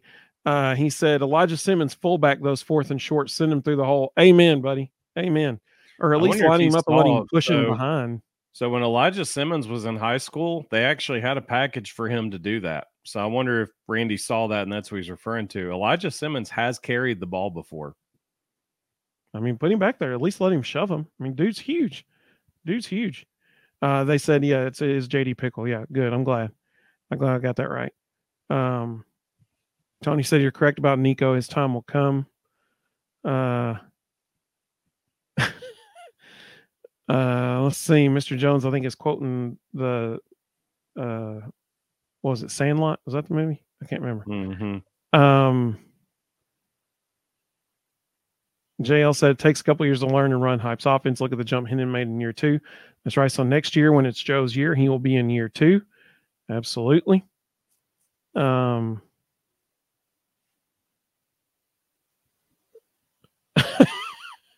all right, so I'm going to skip a couple of the comments down a little bit because we, we haven't even got to our second one yet. Uh, Big Vol Daddy, Rustin, spitting facts. Appreciate that. Uh, Mr. Jones, our offense will be drastically better next year. Maybe. Eh, I think it. I think it depends on. I think it depends on how many offensive linemen decide to stay and use their COVID years. I think it depends on how Exactly many running right. backs decide not to enter the draft. Um, You know, well, Jabari's gone, right? I mean, I guess he does have a sixth year left. He could come back. yeah, back. he he could use a COVID year. Um, so they could all come back. Jaylen Um, Wright, I'm sure, will test the waters and see what the draft draft status looks like and make a decision off of that. Ramel's um, gone. This is Ramel's last year. Yeah, Um, offensive line. I, I don't know, man. I I It's hope it's okay possible. next year. it's possible the only lineman we lose is Javontez Spraggins. We we could have four out of five back. so that was a little rat buckwheat. I knew it was buckwheat. I couldn't remember what movie he was from. There you go. I got a dollar. I got a dollar. There you go. Uh, let's see. Ricky. Oh, Ricky. Ricky said Jon Gruden was with the head ref last night looking at Holmes. Good point. So I Uh, was I was texting this to uh to Evan and my father last night. I don't I, I honestly I genuinely don't understand this. You know, the the head official of that crew last night is a realtor in Tuscaloosa. That's a proven thing. Like everybody there knows it. Georgia complained about it last year because he called the the Georgia Alabama SEC championship, and they're like, why is a guy who literally lives in Tuscaloosa and makes his living off of residents of Tuscaloosa yeah, calling an SEC championship. Like that is insane. yeah. And why on earth is the SEC okay with that? Like it's yep. it's mind blowing. Absolutely. Uh, so on Twitter, we've had a couple comments come in, and I'm going to come back to these, and then we're going to go to our second question of the night. I knew this would be a long show, uh, which I, hey, it's cool with me. Um, Vol Night Long uh, on Twitter said, "When was the last time UT faked a field goal or punt?" That a is a great question. I do not even remember the last time. Yeah, it's been a while. We didn't do it last year, so that would at minimum have to be 2021, and I don't think we did it then either. Yeah, I don't know. And he said he said dude is supposedly a freak athlete, Jackson Ross, and you're right. That's what we've been told. Uh, I've been waiting for it I- this year too. I'm I'm betting we see it Saturday. Kentucky's a tough place to play, especially at night. It's going to be freezing cold. Um, that's the kind of thing you can use for a momentum swing when you're starting to get a little complacent and stuck in the cold. So Pumpkinhead C one three seven. Quite the name. Yeah, that's a good name. Uh, he said, "I think our punter he has to have the green light to take off," and so that's a great question. Uh, someone was watching the VolQuest uh, podcast this evening and asked them that question, and they said that he actually doesn't. The coach has to call it, which is unfortunate because last night, the last punt, he would have gotten a first down if he had Yeah. taken off. I, I, I, I will I will go to my grave one day thinking if he had taken off on that play, he would have gotten a first down. Uh, Big Vol Daddy asked, is Rustin a coach? Uh, he seems very, very up on all things football related and Vols football related. So I was I coached for 16 years. I was an offensive coordinator for 11. Um, coached about every position on the field. Was blessed with a um, quite a few players that ended up playing after high school.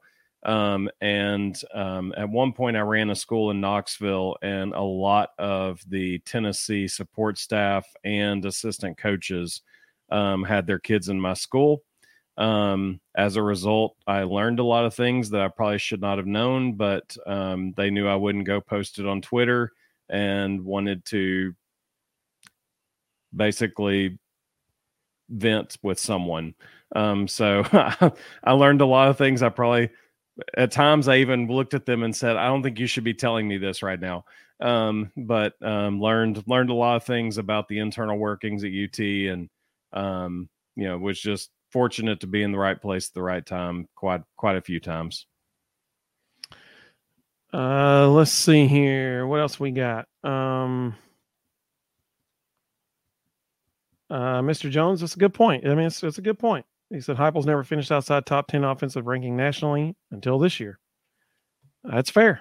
Uh, and he also said we got to play four quarters, not two. Totally agree. Um, Yep. Benjamin said, thanks, guys. Love the show. Hey, appreciate you, Benjamin. Thanks for joining us, man. Um, Uh, Big Vol Daddy said Thornton cowered away from getting hit. Yeah, he's right. Yep. Uh, let's see. He does that a lot. Stephen, welcome. Stephen, good to have you with us, buddy. Uh, he said, first time listener enjoying the show. I'll hang up and listen. oh, that's the first time that's ever been said on the Vol Bros. I love that. That's that's the first night. That's awesome, man. Uh, Bobby, welcome, Bobby. Good to have you. He said, just found you guys love the show so far. Thank you so much. We appreciate it. Um, Jordan, welcome, Jordan. Great to have you. He said, seems like Alabama made great second half adjustments and we didn't. 100% spot on. Yep. Uh, you're True. exactly right. All right, the only 10 UC's already got her plan for next year, and I'm liking her plan. She said transfer portal for offensive linemen. Amen. Yeah, we gotta get depth there. We have to. We yes, we have to. Um, she said we have Sampson, Seldon, and others running backs. Mike Matthews will be here next year. That's true. He will. Um, as long if we do the first thing you said, if yeah. we do that, yeah, it doesn't matter how good your skill guys are if you can't keep the quarterback off the ground. Uh, Ricky made a good point. He said Jabari will be back because he has a chance to be the all-time leading rusher in Tennessee yeah. history. Uh, and he amazing what he six years get, can do for you, isn't it? Yeah, and he won't get a good draft grade, so it, no, it makes won't. complete sense for him to come back. Yeah, I agree totally. Uh, I, I, agree with Ricky too. I mean, that, that's that's got to be an appealing thing uh, to be that person. Uh, let's see. Uh, Big Daddy said Jimmy Hyams uh, said that uh, the realtor in Tuscaloosa wasn't actually a realtor. Um, so that's first I've heard of that. That's, that's good. I mean, yeah. I hope surely Georgia. But... if that's true, I'm surprised because Georgia lost their mind about that last year for the SEC championship. Uh, let's see. Uh, all right, I'm gonna skip on down. Uh, Zach, hey man, we're just glad you're here. Uh, hey, here's the new. Uh, Becky, welcome, Becky. Good to have you with us. Uh, let's see. I've been listening to your podcast for a while, but this is the first time I've caught the live stream. Love your show. Keep up the great work. Hey, thank you so much. That's awesome. That's fantastic. Thank you so much. Uh, let's see. Oreo Puppy Dog said, hopefully when we play Georgia, we pull all the stops and let a rugby player take off. Amen, brother. Absolutely. That'd be a good one. That'd be a good one to use him into. Uh, let's see. Zach said we still have a shot at the SEC championship. You're exactly right. We do. And I'm almost caught up to the end of the comments. Look at this. This is awesome. Uh, let's see. Uh, Vols punter, give me the green light. I'm ready to go right now. He can run left or right. Roll up because he's ambidextrous. With I'll tell feet. you what, it's still I, am never going to get used to that. Every time he rolls to his left after going to his right to punt, I'm like, what is he doing? It it just I'm I'm never going to get used to that. It is so bizarre. And you can tell he's really starting to, I mean, like the first game, it seemed like maybe he was kind of nervous or had some jitters or whatever. He's totally comfortable now because he's oh, kicking oh, he's it really well it. with both feet. Yeah. He's he's kicking it really well with, with, with both feet. All right, so we're caught up on comments. So let's go to our second question of the night. Uh, who was? Let's see, Rustin. Who was? Well, what was your play of the game for the evening? Well, we've never said the play of the game has to be a Tennessee play. Um, so my play of the game was the scoop and score. I thought it was a complete dagger. Um, I felt yeah. like our entire, I mean, you could see our whole team deflate after it happened. Um, so I think, you know, unfortunately, the play of the game wasn't ours. And y'all let us know in the comments who your play of the game was. Uh, Steven, I'm going to use his comment to lead in. Uh, well, that's actually, I'll have to use this comment to lead into the next question. But uh, he said Joe shows Flash as a tough running, then we totally shelved that option. A big quarterback who can run is such a threat to a defense. Totally agree. Um, let's see. The head referee is a Florida grad, if I'm not mistaken. He was also the ref at the Florida game. Yikes. Well, that's not good if that's the case. Um, that's not good. So my play of the game was actually, and I, I was, I think I was just shocked that it happened. If I had to go with play of the game as far as incredible performance, it would be Squirrel White's touchdown catch because that was an incredible catch. Yeah, uh, fingertip catch, diving, gets drags his toes. I mean, my goodness, what a play! Um, but if I had to go with what I thought was the best play of the whole game, it was sending Gabe Jeudy-Lally on a corner blitz on Yeah. a Hail Mary. Who does that? Like what in the world? What in the world? That was that was by far and away uh my favorite play of the game because that was like you, you think about Steve Spurrier in the mid 90s he, in an interview one time he was like you pass the ball when they think you're going to run it you run the ball when they think you're going to pass it like he's like that's the whole offense and no one no one no one ever thinks you're going to send a corner blitz on a hail mary because all your dbs are supposed to be in the end zone to bat the ball down they ran it from the blind side which was genius he never saw it coming until about a millisecond before Gabe Jeudy-Lally hit him. Uh, I mean, that was that was I was so pumped up going into halftime Yeah. that play. That was a great call. I mean, I was like, he wow, was- coaching them like crazy. And then He was every- he was a half second away from causing a fumble, and that could have easily been a scoop and score because they never saw him come. Yep, absolutely, absolutely. Um, hey Ricky, you're the man. Ricky did the research for us. He said the last time we did a fake field goal was against Missouri in 2014 for a touchdown. So that would have been Butch Jones era. Was the Yeah. last time we did a fake That would have been It, that would have been Mike Bajakian. it does not surprise me that Pruitt never ran a, a fake. It doesn't surprise me at all. Um, thank you, Ricky, so much. We appreciate that. Uh, let's see. We have some. Uh, let's see. Big Vol Daddy said, "Oh, Big Vol Daddy, it's a good one." Uh, he said, "I actually think the play of the game was a 40-yard run in the opening play of the second half. Totally Yeah. swung everything. in It was a momentum." tone setter. Uh, I mean, the way that man, their de- their offensive line just opened up massive hole for that dude. Yeah, I mean, that was I I think I think that's a great great choice because that totally, I mean that that set the tone for the rest of the game. Uh, I agree with you, Rustin, there about being a tone setter. Um, pork rinds, welcome pork rinds. Uh, I like pork rinds. I think they taste great. I haven't had them in a long time. Um, but he said, "Stop with the excuses, people. Alabama whipped us. Had nothing to do with penalties." So before you go any further, only 10 UC has been telling him all along that we already covered this. Um, Okay, on cool. no less than four occasions now, we've made the statement that we absolutely got beat up by 27 in the second half and has nothing to do with excuses or officiating or anything else. We got our butts kicked. Yeah. And that's why she's telling you we already covered this. And that's why she's saying you clearly weren't here at the beginning because we cl- we covered that ad nauseum. Yeah, but we're glad you're here now. So welcome. Uh, you know, welcome. I'm glad you're with us. Uh, Big Vol Daddy said that play in the start of the second half it was the Yeah. beginning of the end. Yeah, I, It was. He's right. He's exactly right. Um, Mr. Jones said we're 0 2 on the road. Yep, and that's not good because we got a couple places coming up that are not going to be easy to play at, like Missouri in November, and Missouri's playing well. It's not going to be an easy game. Um, uh, let's see. Do, do, do. Steven said the play of the game was whatever Saban said to his team at halftime. That definitely was not PG. Um, so yeah, for sure. yeah, yeah. they they came out extremely motivated. So I whatever he did, he lost it in there, and they responded well. Uh, let's see here. Um, Oreo Puppy Dog said my my favorite play was Keyton finally catching the ball, stood up and uh, dropped deer stew. was that the deer your daughter shot? Was that'd be cool if that was. That would be really cool. Um, Definitely. That'd be really cool. But uh yeah, when he made the when when he went up and high pointed that ball down the right sideline, I was pumped up on that catch because that's the Ramel Keyton we're used to seeing. Yeah, That's the player we're used to seeing right there. Um Mr. Jones said the play of the game was the touchdown before the half. I'm totally drawing a blank. Castles. McCallan Oh, Castles. McCallan Castles. Yeah, yeah, yeah. I know what you mean. Yeah, yeah, yeah. Beautiful ball by Joe. Um, Good he- play he- call.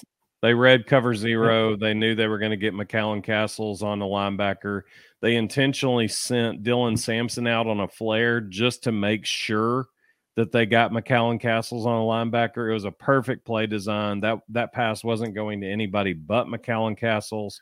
A really And- good call. hey, kudos to Joe because he threw it before he was even out of his break. Really, I mean, Yeah. Joe knew where he was going to be. He had pressure in his face, and he put it right where McCallan was supposed to be. And kudos to McCallan for being at that spot. Um, it was just it was beautiful all the way around. Absolutely.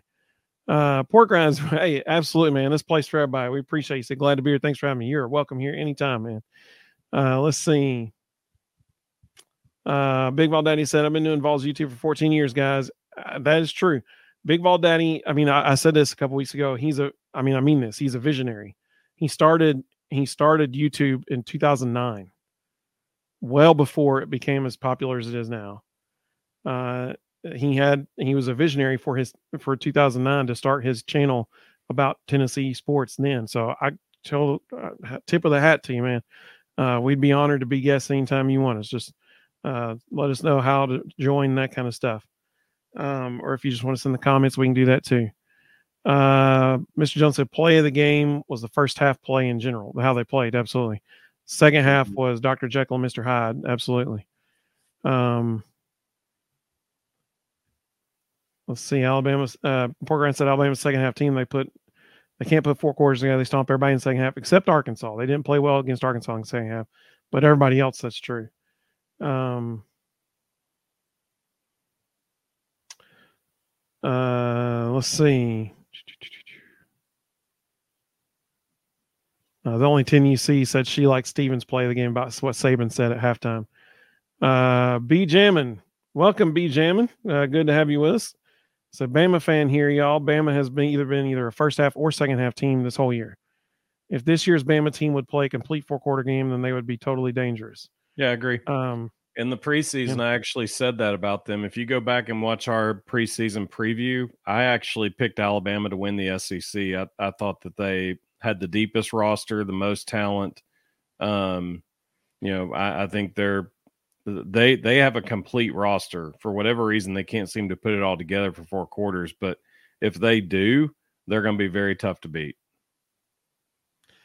and Big Vol Daddy just told us how to join. That sounds good, buddy. Uh, let's see, Mr. Jones. Mr. Jones said Hit Hendon Hooker played the first half dressed as Joe. um, Slight Hendon body can't throw the ball that hard. I can tell you that much. uh, let's see. Uh, Terry, welcome, Terry. Good to see you, buddy. Uh, he said, I thought LSU played Georgia in SEC championship game last year. Yeah, they did. two years That's ago. true. I meant true. two years ago.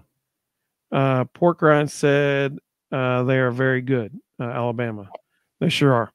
Uh, Yes, so our last question of the game, the last of the game of the night. uh, See, it's ten thirty. I'm starting to lose my mind a little bit, I guess. Mhm. Uh, player of the game. You want to go first? You want me to? Yeah, I thought Joe played extremely well. Um, I don't, I didn't really think much of anybody else did. Um, it was disappointing. Um, you know, our, our running backs got bottled up. Honestly, I felt like they kind of gave up on the run game a little bit. Um, but some of that was a byproduct of the offensive line just wasn't moving people. Um, you know, we had to resort to spreading things out, running a lot of sprint draw, running a lot of, um, you know, just variations of different quarterback draws, quarterback runs to to try to create space because we couldn't get them. We couldn't get them out of the box. We we were just running into a brick wall. So I almost said, "Hey, Mr. Jones, will you put my player of the game in the comments? Will you say his name in the comments for me? Um, it's your favorite player." See, this is what I love about this is that we have people on here so routinely now that uh you know we know we know each other, you know, virtually through through this now. And I, I love that. So Mr. Jones has my player of the game. I'm sure it's coming in the comments. Uh, my player of the game, just like Rustin, was Mr. Joe Milton. Listen, he had 330 all purpose yards. I mean, Yeah. come on. And part of that, Mr. Jones mentioned earlier, he had uh, 33 uh, yards, negative yards from sacks. Okay. That means that he had what, what he finished with like 59 rushing yards. Is that right? Yeah, fifty nine. Okay, so that means 59 plus 33. If you add those 33 back in there and take away the sacks and don't count that, that means all total. Okay, quick math 59 plus 30 be 89, 92. 92 yards rushing. Dude almost had 100 yards rushing for the game if you don't count the sacks against him. I mean, come on. Like, yeah, he's the player 200 and I think 75 or something yards, 271 yards passing, 59 yards rushing for a total of 330 all purpose yards. I mean, come on. He's the player of the game. Um, only 10 you see said, I wonder if Alabama sticks with Milroe next year or looks for a quarterback in the portal. Just thinking out loud. It's a great question. think- it's a really I think good he's question. won. I think he's won the job. I think he's solidified it. He's he's calmed down and done a really good job. I mean, my goodness, in the second half, I mean, he was he was 14 of 21 for 220 and two touchdowns, and you know, he, he did his job. He's he's become a good game manager, and he's really starting to figure out how to how to run his team. Uh, he's, I think he's doing a good job.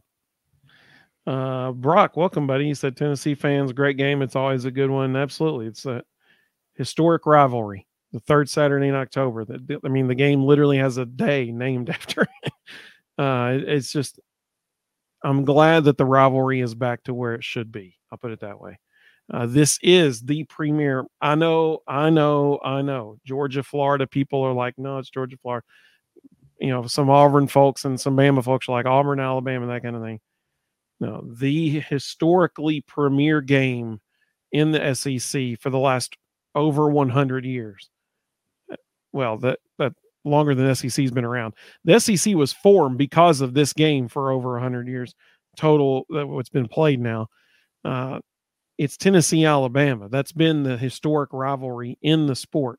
That's why when it went to divisions, they were in separate divisions and they were the permanent crossover because that's the game that the whole SEC was literally formed around. Yeah. Um, Big Vol Daddy said, "Everyone have a great night. Enjoy it again, fellas. See you Tuesday night, maybe if you choose. Go Vols. Uh, it's kitty cap trapping time in Tennessee. That is exactly right. Uh, good to have you with us, Big Vol Daddy. Oreo Puppy Dog said, "Can we beat Missouri?" Mm, good question. I think it'll be. I I think it'll be a. Uh, I think it'll be a high scoring game. I think it'll be a shootout. Um, but I think Josh Heupel's proven over the years he's had Eli Drinkwitz's number. Like Yeah, they they just can't ever seem to figure us out. And if you watch, it's not through the air. Like we've killed them on the ground the last couple of years.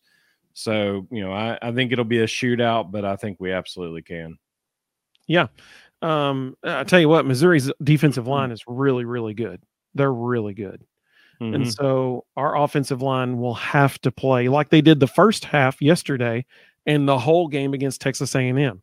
I don't know what that stuff was in the second half. Um, they weren't terrible in the second half, but they definitely weren't good.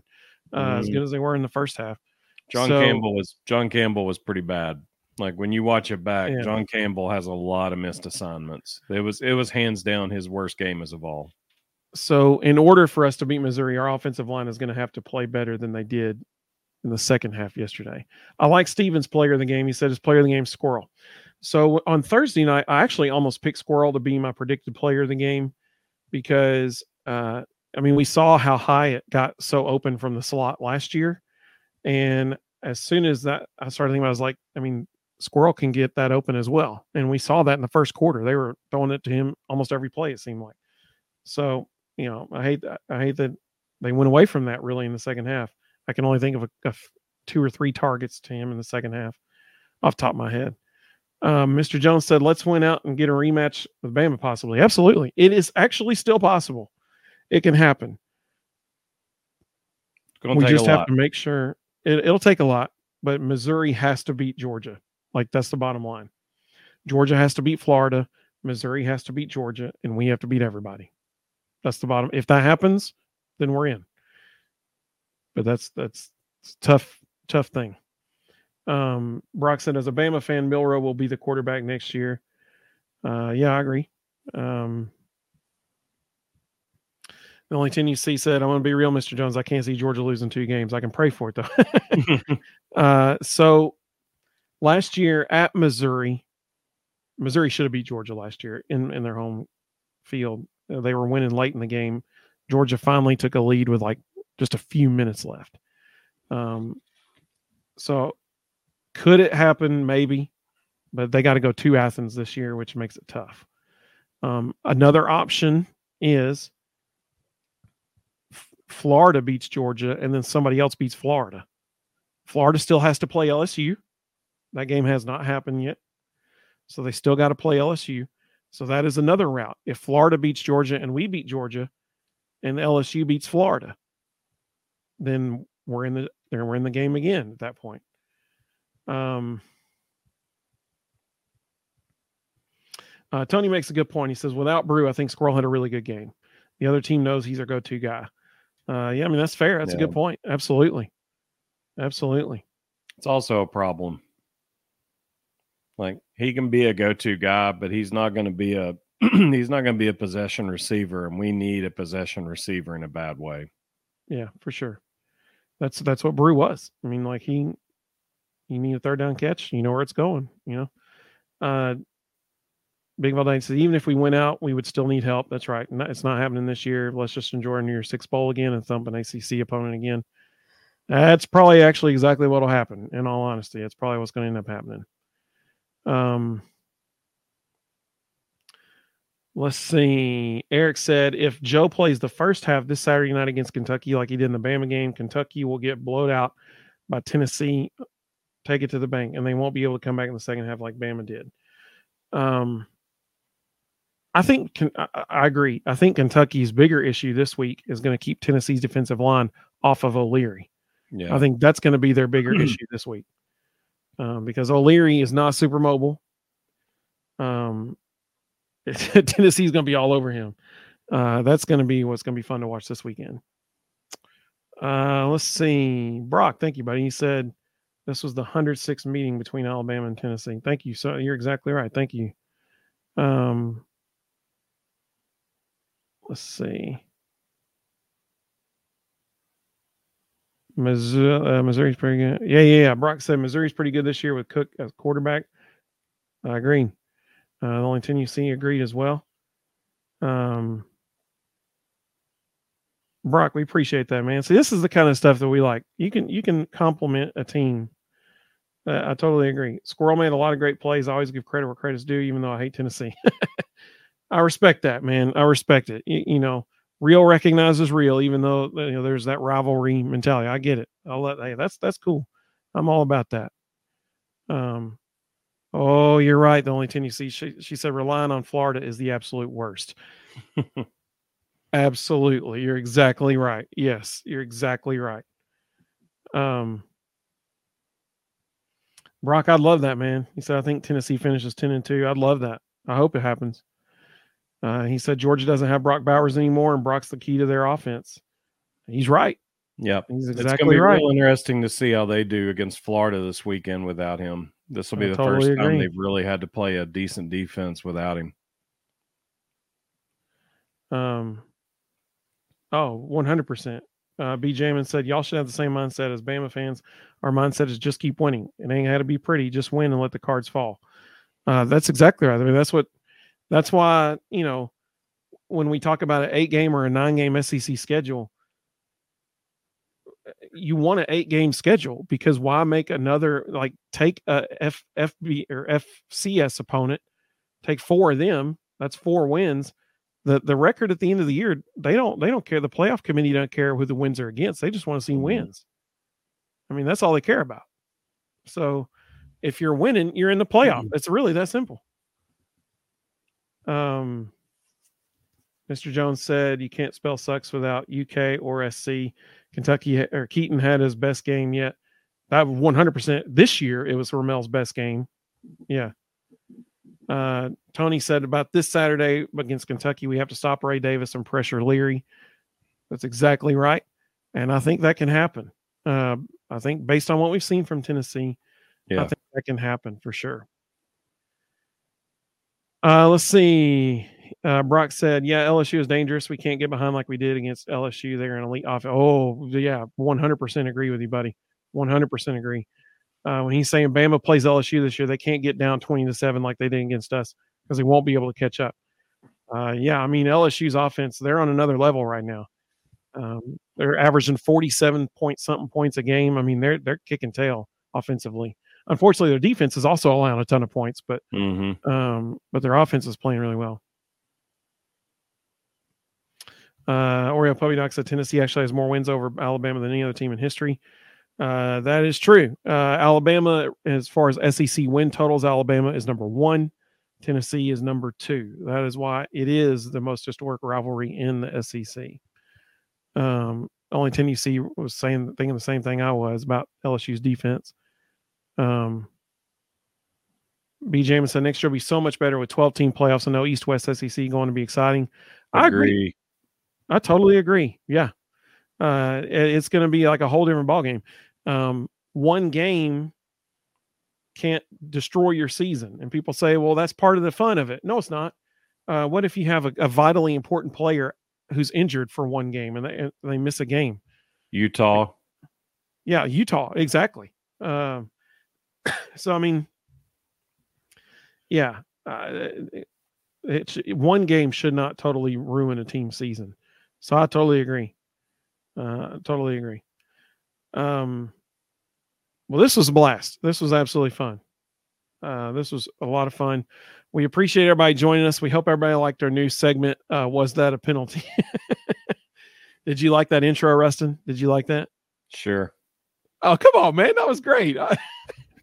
I, spent like 30 minutes or 40 minutes on that. I just it, it's like we said Thursday. Like I'm like it- it's just it's just part of the SEC now. Like you you just are guaranteed to have horrendous officiating. So like and and like I say, it's not a Tennessee Alabama thing. It was every game in the SEC every Saturday. Like they're just bad. And and it and it's for whatever reason it's just not getting worse or not getting better. So, you know, I'm I'm just kind of at the point of I, nothing surprises me anymore. They're just going to be Yeah. bad. yeah. The only thing you see said, All right, bet is calling. I had this half Alabamian who doesn't claim it's heading out. Love you. Hey, we love you too. The only thing you see. Glad you're with us tonight. Uh, Andrew said, Andrew made a good point. Another path for Tennessee to still make the SEC championship game. He said, even if Georgia beats Florida, they could still lose to Ole Miss. Yep. That's true. But we have to beat them. Like that's the main thing. We have to be. We cannot lose again. Like we can't and make it to the SEC championship game. Um, Brock asked, "How good would you guys say Bama's defense is?" Just asking. You guys are solid on defense as well. Um, well, I think the second half yesterday let, lets us know everything anybody needs to know about Bama's defense. Uh, they were dominant in the second half yesterday Yeah. uh, the things that Tennessee wanted to do, Bama took it away. And and this is the I guess the best compliment I could say is, you know, Tennessee's leading the, the SEC in rushing. And Bama totally shut down their rushing attack in the second half yesterday. I Um, think I think they're the best defense that we faced because even though we scored 20 in the first half, it was a tough 20. Like we had to pull out all the stops. We had to run every little thing. You know, we like I said, we showed five different plays in the first half that we haven't shown ever this year. Um, you know, so I think I think Bama's defense is probably the best we faced. Uh, Eric agrees. He said he thinks that Bama has a good defense, actually better than A&M's. Bama stopped Tennessee's run game. A&M couldn't. Yeah, that's a good point. Yep. Uh, Matt, welcome, Matt. Good to have you, buddy.